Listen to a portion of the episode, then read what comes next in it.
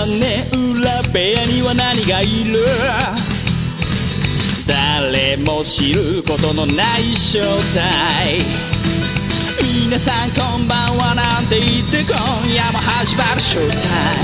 イム眠りに落ちるあなたをご招待。きっと心の宝物を今でも。そっと誰かと分け合うことに焦がれ。すっ飛ばした昨日の隙間を埋める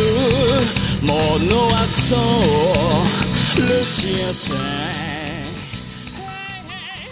ん皆さんこんばんは、ペカです。ペカの屋根裏部屋第218回。えー今回は、リオやルチやワッツがいないということで、えー前回のように笹山さんのようなゲストもね、おられないということで、一人喋りという回になります。よろしくお願いします。えーまあ一人なんですけど、まあ前回ね、一人喋りで暗すぎると。前回も笹山さんのゲストいいただいゲスト出ていただいてますけども、まあ内容が内容だけに若干暗めという形に、まあ暗めというかまあ仕方がないですよね、トーン的に。なので、まあ今回からね、屋根裏部屋、いつもの屋根裏部屋の感じにっていうなると思うんですけど、まあ若干一人喋りなんで、りょうさんがいないので、まあ、あの、まあちょっとイレギュラーな回ではありますけども、えー、まあ普通の屋根裏部屋と。まあ普通っていうのは一体何なのかって感じはしますけど。ということで、今回は、えー、まあね、言うても、まだ言うんかいっていう感じですけど、まあコロン、新コロナですよ。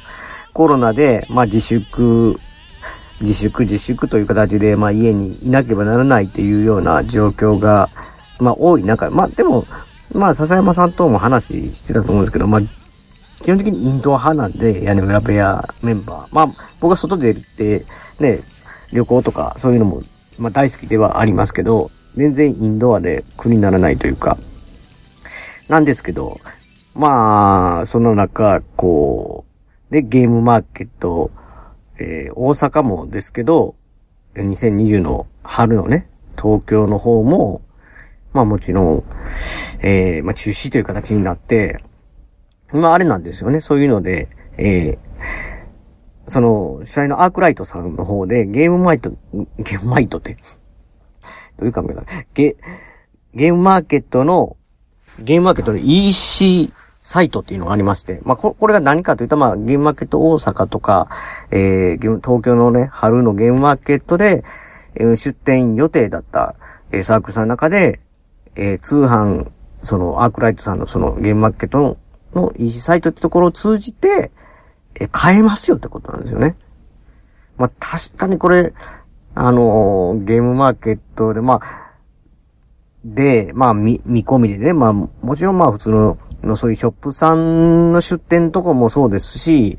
ですけど、まあ、個人的にサークルさんで、自分のお金で、えー趣味で、というか、まあ、まあ、どこまで趣味なんか、どこまで本気なんかっていう、本気というか、その、プロなんかみたいなね、まあ、いろんな、えー あのレベルというか、多分それぞれあると思うんですけど、まあもちろんそれで資材を投げ打ってですね、作った、えーまあ、ゲームがですね、売れない、売るチャンスすら与えてくれないのか、みたいなね、形になったわけじゃないですか、今回ね。で、いうので、その辺でそれをなんとか救済したいということで、そのしゲームマーケット主催のアークライトさんが、そのゲームマーケットの EC サイトっていうのを立ち上げられてて、今、それ変えるってことになってるんですよね。ただまあ、ちょっとまあ、僕としてはまあ、ゲームマーケット自体をこう歩きながら、こう、見て、見てですね、まあ、去年の、まあ、大阪なんかやったら鍋さんと二人でこう、いろいろ見て、これ面白そうやなって、やってみようかってやってっていうのが、まあもちろん一応醍醐味ではあるんですけど、まあそういうので、まあ、ノープランな時もあるわけなんですよね。今回もちょっと、特に東京なんなんかはもう、僕関西の大阪に住んでて、なかなかこう、一度も行ったことがないんで、まあもちろんノーチェックな状態やったんで、あのーいかんせんここ、サイトパッて見ても、タイトル見ても、ま、まあ、初めてで、どんなゲームかあんまわからなくて、みたいな感じ、えーだったんですけど、こう見ていくうちに、お、これはっていうのがあったんですよね。これがまあ、あの、タコ足ゲームズさんですね。えっとね、前の、えー、それこそ、鍋さんと一緒に行ったあの、ゲームマーケットの時ですね。あの時に、私有して気に入って、面白いと思って買ったゲームがあるんですけど、それがね、えっとね、名前からかもう屋根裏ベルム紹介したんですけど、難しい。難しいっていうのが、アルファベットで VUGHEX っていうね。それでまあ、これなんて読むのかって、まあ、鍋さんが、なんて読むんですかってこう、えー、そこにおられた作者の方に聞いたんですけど、なんと読んでもいい構いませんって言われて、まあ、作者の人自体がこう、まあ、読んでる言い方があ、まあ、その時僕はこうやって読んでるんですけど、あのー、まあ、言ったらランダムみたいな感じで作られた、えー、文字の羅列なので、えー、読み方決まってませんって言われて、まあ、僕、屋根裏部屋で紹介した時に、こうやって読むように決めましたって言った自分、僕自身が何て言ったか覚えてないっていうね。ブ、ブエ、ブエックスかな？なんか忘れましたけど。まあ、そのゲームが、あの、すっごい面白かったんですよ。二人専用だったんですけど、僕、あの、気に入って、わ、面白いわ、と思って。もう今でもこう、結構、えー、ボボードゲーム自体が、まあもちろんね、回数的になかなか遊びれないっていうのもあるんですけど、まあでも遊ぶ時には必ず持って、遊びチャンスがあったら遊ぶというかね、気に入ってヘビーローテーションで今でも遊んでいるゲームなんですけど、まあそのタコアシゲームズさんのゲームがあったんですよ。その1サイトを見てたら、わーっと、これはと思ってチェックして、まあ多分これ、でも、去年の、え、まあちょっと待って、これ、いつ出す予定やったんだから、もう出たのかなまあ、あ、2019年の秋の新作やったのかもしれないです。東京では。だから大阪では初だったと思うんですよね。予定で。まあそれが出なかったんで、まあ僕、もしそこで大阪であったら、あーっと思って買ってたと思うんですけど、ねえ、えっと、なんていうゲームかというと、ルーナティックチャンパーズですかね。これは多分この読み方 やってると思うというか、あの、なんて読んでもいいっていうやつじゃないです、だと思うんですよね。まあ、ル、あの、書いてあるんで。ゲームに。ルーナティックジャンバーズですよ。いや、これね、めっちゃおすすめ。めっちゃおすすめって言ったらなんか、あれですけど、僕、僕めっちゃ好きです。もうめっちゃ楽しい。な、なのでもうこれほんま、こんと、今回ねご、ご紹介したいというか、あのー、僕はこれも最高だなって、こう、思ったゲームですよね。もうだからこれ勝ってよかったっていうか、ラッキー、出会えてよかったっていうね。これから、えー、どんどん遊んでいきたいなっていう。まあ、どんなゲームかというと、この EC サイトさんの方の説明を見た方がいいのかな？えー、ルナティックチャンバーズは、ルルーナティックチャンバーズは、一人から二人プレイヤー専用の協力型ダンジョン探索カードゲームです。えー、プレイヤーはカードで構成されたダンジョン内で一定数のルーンと呼ばれる特殊なリソースを集めながら仮想を目指しダンジョンを探索します。そしてダンジョンの最下層まで無事たどり着ければゲームに勝利します。ただし、ゲームを、だ、ゲームじゃないわ。ただし、ダメージを受けすぎたり、最大数以上の恐怖症を受けてしまったらゲームオーバーです。カードで構成されたダンジョン。これの意味するところは、実際にカードをタイルのようにテーブルに配置し、その上をコマで動かしながらゲームを進行される、させるということですということなんですけど、要は、男女をね、探索していくというゲームってこと分かってるんですけど、相か、相変わらずっていうか、その、前回の読み方分からなかったゲームを、ゲームは面白いんですけど、なんていうんですかね、テーマ？テーマとかこれどういうものかっていうのが、えー、まあ、要は二人で戦う、戦って、えー、レーンを取り合うゲームです、みたいな感じで、なんですかね、ノーテーマ、ノノーテーマって言ったらいいんですかね、その、あの、ある程度はあるんですけど、どういう、例えばのストーリー的なものですね。そういうものが、まあ、今回もあまりその、そこまでないというか、えー、決められてないというのがね、なんかタコハチシゲームさんの、まあ、前回のあれと似てるんだと思うんですけど、まあ、僕的には、本来はあの、こう、すごいストーリーというか、テーマがっちりしてて、それに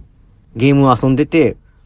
なんていうの、ロールプレイではないんですけど、入り込めて、で、まあシステムがそれ、もちろん面白いのが最高なんですけど、そのシステムと噛み合って、例えばカードとかも、その特殊能力とかも、その、いわゆる、えー、キャラクターとか、その、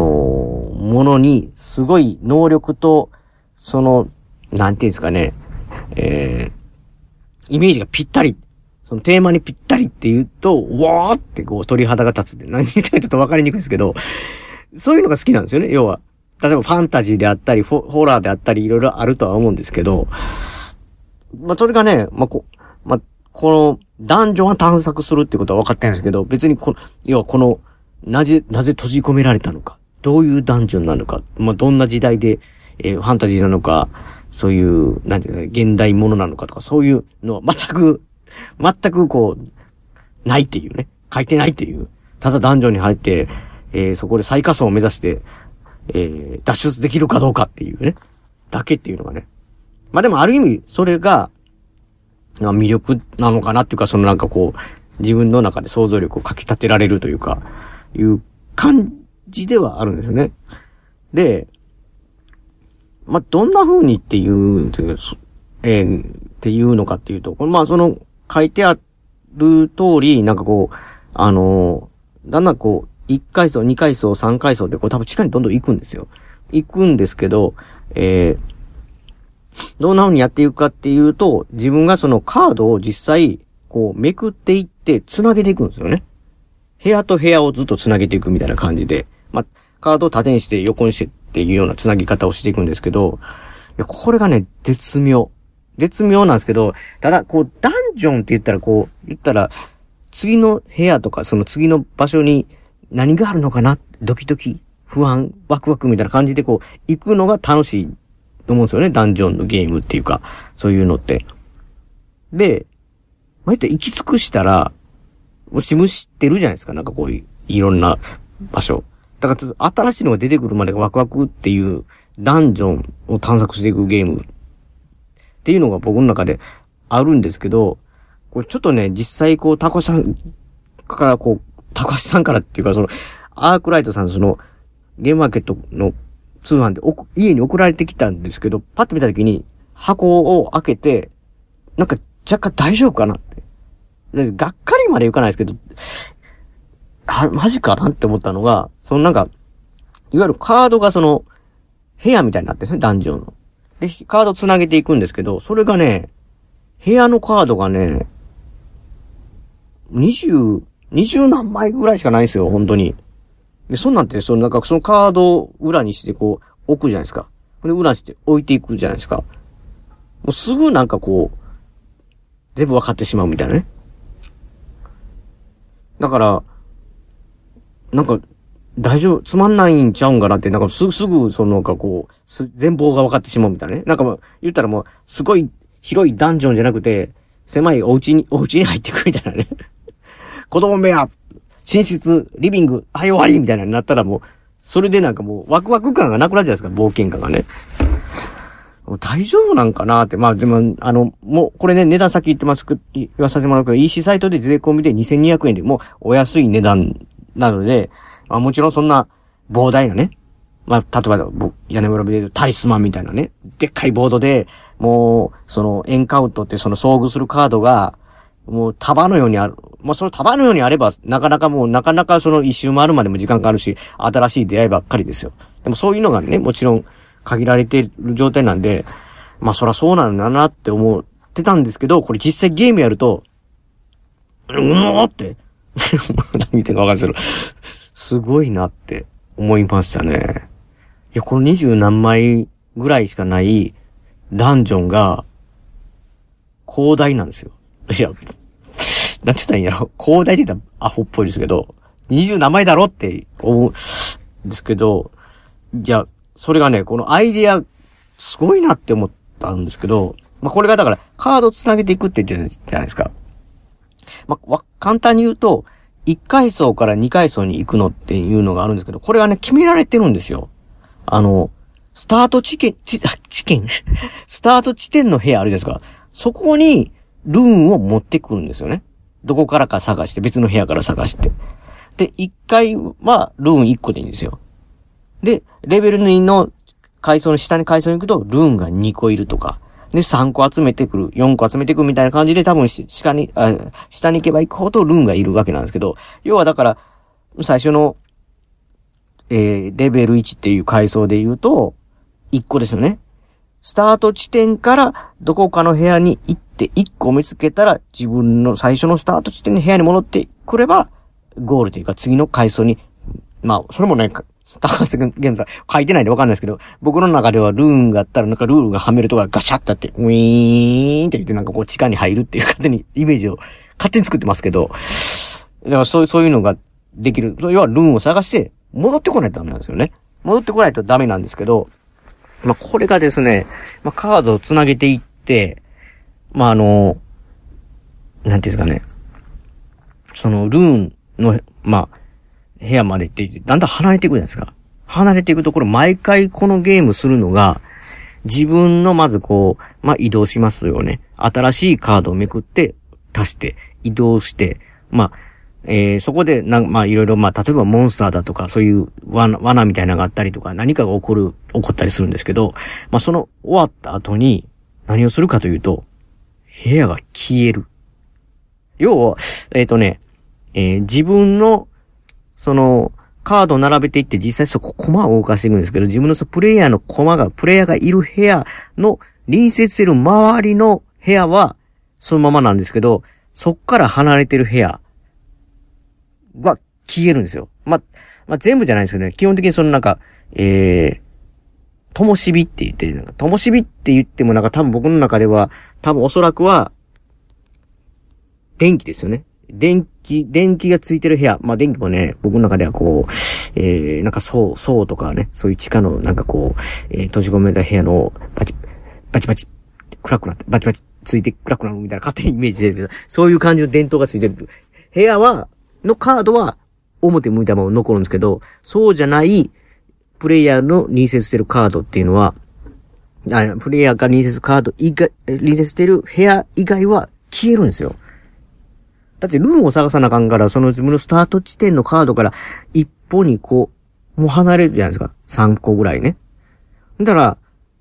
要はもう、スタート地点から最初に訪れた部屋が消えるんですよ。消えてまた山札みたいなところに行くわけですよ。ってことは、でもさっき言ったみたいに途中でルーンを見つけてもスタート地点に戻らないとダメなんですけど、それがだから、戻っていくとしてもそこに部屋がなくて、新たな、新たな部屋を作ると、スタート地点と繋がらないっていうパターンがあるんですよ。うおーって。だからなんか回り込んで、なんとかスタート地点と繋がる扉のある部屋、に繋がらないと、みたいなね。なのでね、そういう意味で言うと、あのー、なんて言うんですか。スタート地点からああまりに離れれば離れるほど、また戻ってくるのが大変になってくるんで、あんま離れないんで、あの、テーブルに永遠にずっと縦にバーってまっすぐどっかに行くとかね。要は、広いスペースを取るってことはあんまりないんですよ。やってても。だってあんま離れなくないですもんね、スタート地点から。できるだけスタート地点にすぐ戻れるような感じになるべくで、ルーンがないかな、みたいな感じで、こう、行くじゃないですか。で、さっき言ったみたいにそれで、部屋が消えていくことによって、またカードが新しくその山札に戻るじゃないですか。そして自分の手、ところからまた手札みたいなところから出るって形で、あなたにまたそれが返ってくることがあるんですけど、それはもう状況が変わってるんで、また別のとこなんですよね、言ったら。っていうので、狭さが感じられないですよ。でもテーブルの、のその自分のテーブルに偉いとこまで行ってるとかそういう、な、なんていうんですかね、ことはならないっていうかね。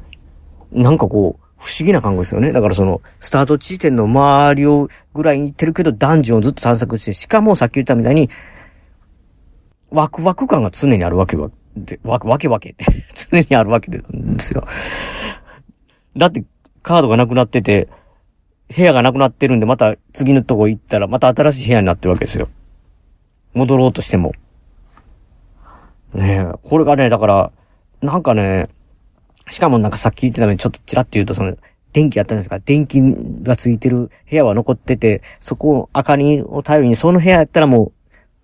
えー消えることないから、そこに一旦行こうと思ってって、で新しい部屋開くとね、なんかこう、水浸しの部屋みたいな、あるんですよ。浸水してる部屋。で浸水してる部屋と電気の部屋が隣り合わせになると、ビリビリビリってね、水伝わって、漏電って言って、ダメージを食らって、ワーウって、なってたり、まあなんかその感じがね、まあ屋根裏部屋的にこう映画で言うと、あのー、サイコじゃないや。えーキューブ。ありますよね、あのー、キューブって映画が。もうパッと目覚めたら、立方体の中に閉じ込められてるみたいな壁、えー部屋、立方体の部屋に閉じ込められてて、えー左右、えー前、後ろ、えー上、えー天井、床、すべてになんかこう、えー扉みたいなのがついてて、そこを扉を開けていくとまた次また同じような、えーキューブみたいなところの部屋、立方体の部屋でっていうので、あのーどうやって脱出すんねんっていうね。まあそういう、すごい、あのー面白い映画があるんですけど、まあそこでも罠の部屋があったりとかするわけですよ。それ、それもなんかこう、いろいろこう、一歩保護進めば出口に出れると思ったら、まあその、ね、映画にちょっとネタバレになったりもするかもしれないんであれですけど、まあ、そういう感じに単純なものじゃないっていうかね。だから戻ろうとしてもまた同じ部屋が、みたいな感じの、あるわけなんですよ。それをちょっと思い出す、彷彿させるというかね。雰囲気的にも。これね、いや、だから一人で、まあ僕デジタルゲームもね、好きでやってますし、一人用のボードゲーム、一人でできるボードゲームっていうのも、いくつかになってる中でも、ワクワク感が常にあって、しかも、そのなん、カードの枚数がだ結局少ないわけですよ。もういろんなところにね、そのなんかその、こ、なんていうか、その、凝らす、凝らされてる？アイデアが。あのー例えばだからその、めくっていくで、カードで、えー、その部屋を作っていくんですけど、その、まあ、手札みたいなのあるんですね。自分からそれを出して新しい部屋を置く。それがま手札なんですけど、見れない手札っていうか、まあそれが、えー、最初5枚かな ?4 枚かな？ちょっと今、ちょっと、うろ覚えで申し訳ないんですけど、最初に配られてるけど、そこから上から順番に出していって、繋ぎ方は選択できたりするんですけどね。ある程度。えー、完全に選択できる時もあるし、ある程度しか選択できないっていう時もあるんですけど、で、自分で考えて進んでいくんですけど、その山札が、えっとね、一応、その手、あ、手札。手札が、いわゆる体力になってるんですよ。そのプレイヤーの。だから、新しい部屋に行くってことは、その1枚を置く、場に置くじゃないですか。か体力1減ってるんですよね。まあ、それがなんか、そういうキューブとかそういう映画とか、その、閉じ込められたダンジョンで、疲弊する感じがするんだよね。新しい部屋に行くと、体力が減るみたいなね。だからもちろんその、えー途中で補充はされたりして、まあ、いわゆるタイル、フットポイントみたいな回復したりするとこもあるんですけど、それ自体が連動してるんですよ。だから移動していくと、どんどん体力減っていく。しかも、戦闘っていうかね、モンスターみたいでできたら戦っていくとそれが体力奪われたら減っていくわけですよ。もちろん、倒したら、ルーンが手に入る時もありますし、そのモンスターに入れますけど、その、え山ふ、山、えっ、と、手札が増える時もあるんで、手札が増えると、要は体力回復していくわけじゃないですか。体力回復していくんですけど、その、いろんな部屋の中にね、ショップって部屋もあるんですよ。ショップっていうのがもうなん、なん、どういうのを僕想像したらいいねんって思いながらね。この、なんですかね。いろいろ想像してるわけじゃないですか。そう、えっ、と、層のようなキューブのようなっていうね。ショップって書いてるんですけど、人じゃないやろうなって、こんなところで、なんか、いらっしゃいますね、みたいなってもちょっとおかしいじゃないですか。だから、なんか勝手にコンピューター、自動販売機的なみたいなね。で、そ、その、そういうので、まあ、ショップで、ルーン売ってたりするんですよ。ルーン売ってるって。なんかちょっとあの、エルダーサイン思い出せますけどね、クトゥルフの。なんかエル、エルダーサイン見つけるの大変ですけど、そのゲーム。一生懸命見つけるけど、えー、通販、通販ちゃうわ。あの、普通の販売所でも売ってるみたいなね。あの、僕、あの、屋根裏部屋的にちょっとね、あの、ポイント的な、あの、エルダーサイン。まあ、それに近い、ルーン自体も、その、男女の中でそうショップがあって売ってるんですけど、まあ、ルーンを、もちろんお金っていうのも、それも、体力と引き換えなんですよ。いわゆる体力っていうかそのカードね。手札と引き換え。だから、5枚しか体力がない状態で1枚ずつ減っていくわけですよ。進んでいくと新しい道、進んでいくと減っていくわけなんですけど、えー、3枚でルーン買えますよって。3枚減らしたらルーン買えますよ、みたいなね。2しかなくないにゃーんって。だからそういうお金の概念だとか、お金っていうか、まあそういうね、概念とかも、1ポイントとか、それ、それとか、まあそのカードをめくっていくとか、それがすべてその手札に凝縮されてたりとか。まあそのことって多分毎回、あの、いろんな、なんていうんですかね、削減になってんでしょうね、これは。削減になってるし、しかもそれが繋がってる感じがね。うん。ルーンを手にするのには結構いるよ、と。あと、同じ一つの部屋でもね、入ると、えー、なんかそれ、さっき言ったみたいに、必ず入り口つなげて、こうやって自分の思いにくっつけれない時あるんですよね。だいたいそういうのってなんかいろんなパターンあるんですけど、その部屋の中に、見えない障壁みたいなのがね、ある部屋があるんですよ。要は二部屋みたいになってて。で、自分が繋げれるところは大会別に普通のあれなんですけど、その奥の障壁の向こうにルーンがあったりするんですよ。ありますよね、こういうデジタルゲームとかでも。見えてるのにお宝が、どうやって行くねんみたいなね。まあ、そ、そこまでどうやって行くねんっていうわけじゃないですけど、そう、それは、あの、ルナティック、ルナティックチャンパーズの、まあ、ル、まあ、略して、ル、ルナちゃん？ルナちゃんって。ルナちゃんで言うとですね、あれを、なんかこう、その、あの宝箱どうやって行くねんっていうわけじゃなくて、まあその見えない影、あの、壁はね、行く方法はある、あるっていうか、単純にルーンを1個消費するってね。いや、めちゃめちゃ大切なわけですよ。レベル2に行くにはルーン1個できるのに、そのルーン1個消費すると、その壁すり抜ける。ビューンってすり抜ける。ただまあ、壁をすり抜ける向こうにルーンが3つあったらって。ビューンって入って、ルーン3つもらえるんだったら、まあ、ルーン1個消費してもいいかって持ってたらね。ありますけど。ただモンスターが持ってる時もあるんですよ。モンスター倒したらとかね。だし、その自分が入った部屋、障壁がある状態、この部屋を回って逆の入り口から入ってきたら、ルーンを消費せずに、ルーンそこに見えてるお宝を取れる、ルーンを取れるんじゃないか、みたいなね。そう葛藤があるわけです、そういうのは。そういうね、なんかこう、いろんな仕掛けが、こう、あって、あと、えー、恐怖症ですかね。まあ、ルーナティック、ルナティックですよ。もうちょっと狂、狂ってるっていうかね。あのー、なんかあったらそういう部屋にあったら、もう、うわーってなったりするわけですよ。もうそれが、えー、カードが、ちょっと、今、うろ覚えですけど、5枚か6枚あるんですよね。いろんな恐怖症がある。わかりやすい恐怖症なんですけどね。なんかその、もう漏電したら余計ダメージ食らうとかね。まあ、水電気怖いみたいな 恐怖症があったりとか。もうそういうのも、それもだから単純にそれがカードを全部取り切ってしまうと、もういろんな恐怖症、もうすごい状態ですよね。6個ぐらいの恐怖症になってる。5個ぐらいの恐怖症になってるみたいな。まあそうなると、ゲームオーバー。っていうのがあったりとか。まあもちろん、そんな、むちゃくちゃなことなく、こう、助けるアイテムもあるわけなんで、アイテム。要は、だからそういうのも、要はモンスターを倒したりしたりしたらアイテムが手に入るとか、そのアイテムによって、えー、恐怖症除去できたりとか、もうそんなもありますし、もう本当に、あ、あとなんか、悪魔の、なんていうんですかね、えー、もう何だっけど、悪魔の貿易じゃないな。なんかあの、取引、悪魔の取引みたいなのあるんですよ。これ、自分がだから身をこんだけ削る代わりにこんだけ、えー、もらえますよとかね。まあ、そんながある部屋があったりとか、まあ、いろいろ僕、まだ、実際ね、第3仮想、レベル3までしか行けてないんで 全然やんって思いますけど、うーん。なんで、ちょっとね、はっきり、まあ、全貌は見えないわけですけど、いや、これが本当に、めっちゃリプレイしたくなるんですよ。まず、だからさっき言ったみたいに、その、この、なんていうんですかね、気軽さ。あの、セットアップっていう、要は準備ですよね。めっちゃ簡単で、もう棒を置いて、で、カード、スタート地点置いて、ルーンの、ルーン今ゼロって、その、えー、そういう、なんていうマーカーがあるんで、ゼロって置いて、で、自分手札パッパッパって何枚か配って、もうスタートできるんで、まず、あの、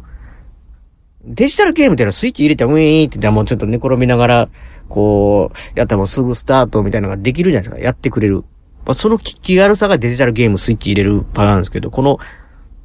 ルナちゃんは、あの、なんていうんですかね、腰重くないんですよ。ちょっとやろうかって。しかもさ、そんなでっかいテーブルがっつり取るわけじゃなく、そ、そこそこのスペースのあの机で大丈夫だと思います。それで、かつ、カードの枚数が少ない。まあ、そんな、なのに、こう、本当にダンジョンをすごい、常にワクワクする展開。次の部屋どうなんで、この部屋どうなんで、あ、戻ろうと思ったけど、この部屋って、すごい、もう、ワクワク、ドキドキの展開がずっと待っているカードが少ないようにって。うん。そして、まあ、単純にサイコロダイスの本当にモンスター、もうめちゃめちゃわかりやすい、わかりやすい、あの戦闘です。をやって、うわーってやりながら、あかんかったと思って、まあもう一回やろうかとかね、もうね。なんか、これ一人、まあ二人までできるんですよ。二人まで、二人でまでやったことないんで、二人でやったらまたどんな感じになるかってすごい楽しみですけど、あの、なんていうんですかね。ワクワクドキドキをすぐ、いつでも、あの、感じれるもう一回やろうって。いや、だからね、本当に、あの、購入してから、僕何回もちょっとね、ちょっと自粛の期間だったり、え、してましたんで、あのー、ちょっと飲み物を用意して、お菓子用意して、えー、好きな音楽をね、笹山さんの音楽、えー、まあ、さ、さっき言ったちょっとね、岡村康樹さんの新作、新アルバム、ニューアルバムのミサオっていうのが出たんで、それをガンガンかけながらやって、あの、なんて贅沢な時間なんだって思えるぐらい楽しい。本当に楽しい。うん。ゲームですね。これ本当に、あの、すごいなっていうか、本当に、枚数も少ないわけなんで、箱も小さめなんでね、だいぶ小箱っていうか、持ち運べますし、まあ、普段、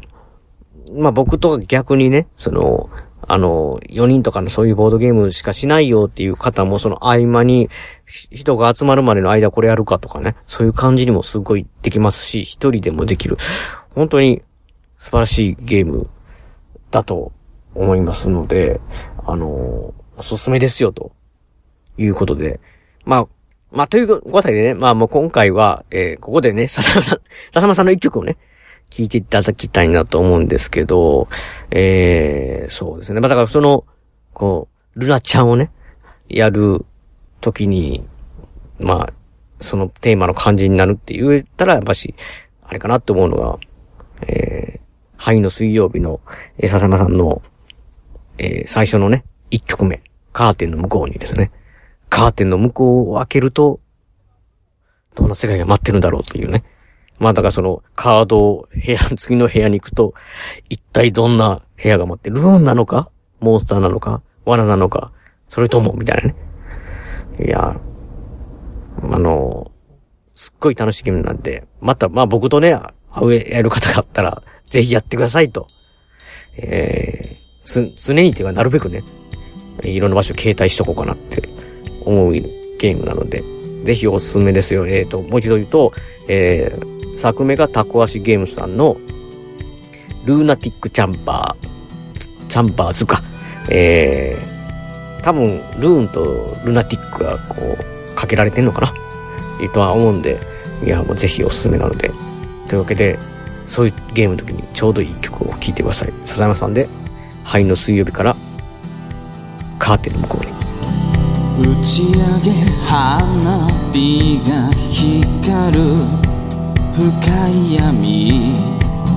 めくらの僕には何も見えないね。臆病者のやり方。ごまかした。覚えの言いたいと等身大のその真っ赤な純粋で明日からその手は何を探す？カーテンの向こうに広がる景色など忘れてしまったふりをして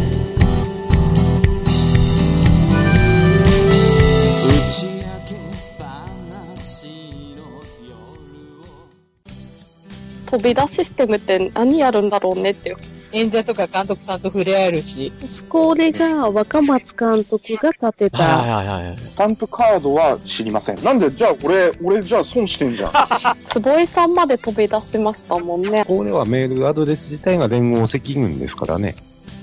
名古屋の映画館シネマスコーレは JR 名古屋駅から西へ徒歩2分水色のビルが目印ですシネマスコーレに来ていただければ映画のお礼が失敗かりますのでぜひよろしくお願いします、えー、シネマスコーレでお待ちしております。新肉まんじゅう、もう一回してくれます？うん。シネマスクールさん、再開ね、えー、自粛明けの、えー緊急事態宣言明けの再開、おめでとうございます。ということでね。えー、まあこれから大変だとは思うんですけど、各まとりあえずは再開ができたということで、まあ、坪井さんも大変だと思うけど、思いますけど、まあ、頑張っていただきたいなと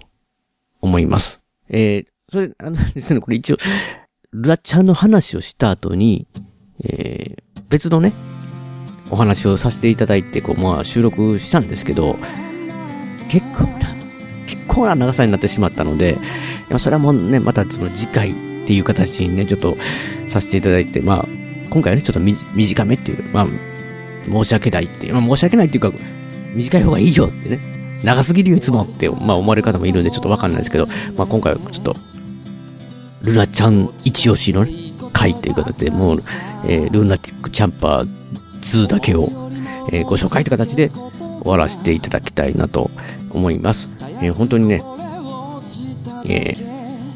まあ、これからまたね、2波が来るってね、シンコロ2波が来るとかも言われてますし、まあ、なかなか、えー普段通りの外出ができなかったりするんで、まあそういう意味でも、このルーナティックチャンバーズ、家でも楽しめますし、一人でも、特にボードゲームなどは、ね、あの、新コロナと相性悪くて、ね、面と向かって、基本的には遊ぶもんなので、まあ、それがなかなかできなくて寂しいよという方はね、デジタルゲーム楽しいですけど、ボードゲーム、アナログゲームしたいよっていう方にはちょっとぴったりだと思いますので、ぜひね、今でも、今現在では購入できると思いますので、えー調べていただいて、屋根裏部屋にも一応 EC サイトの、えーページの方をね、リンク貼らせていただきますので、よかったら、えご購入していただきたいなと思います。えそうしましたら番組締めさせていただきます。番組のご意見やご感想など、メールでお待ちしてます。ブログのメールフォームから送っていただくか、もしくは通常のメールでアルファベットで、ペガ屋根裏アットマーク Gmail.com、ペガ屋根裏アットマーク Gmail.com 宛てでお願いいたします。今回のエンディング曲は、笹山さんで、スルリです。えースルリを含む、えー笹山さん関連デジタル曲、こちらの方は iTunes ストアや Amazon MP3 で購入できます。えー CD などはオンラインストア、リビングオンザレコードで購入できます。あと、オリジナルフルアルバム、シャーニックス祭セカンドフルアルバム、ハイの水分も絶賛発売中。で、あの、今回、えー、書きさせていただいたカーテンの向こうにはね、このハイの水曜日の、えー、一丁目ってなってますので、気に入ったって方があったら、ぜひご購入していただきたいなと思います。あと、アルバム IGE ですね。こちらの方は全国レコード CD ショップで取り扱われてますので、お店でお取り寄せもできますので、よろしくお願いします。ではまた次回の配信。まあ今度はね、りょうさんと話したいなと思うんですけどね、なかなかタイミングがないですけど、できたらいいな。では、お会いし、次回の配信でお会いしましょう。さようなら。大事なことはいつも伝わらずするり相変わらずのままでいられた二人街はもうすっかりと懐かしく変わり昔のことと分かりすぎる一人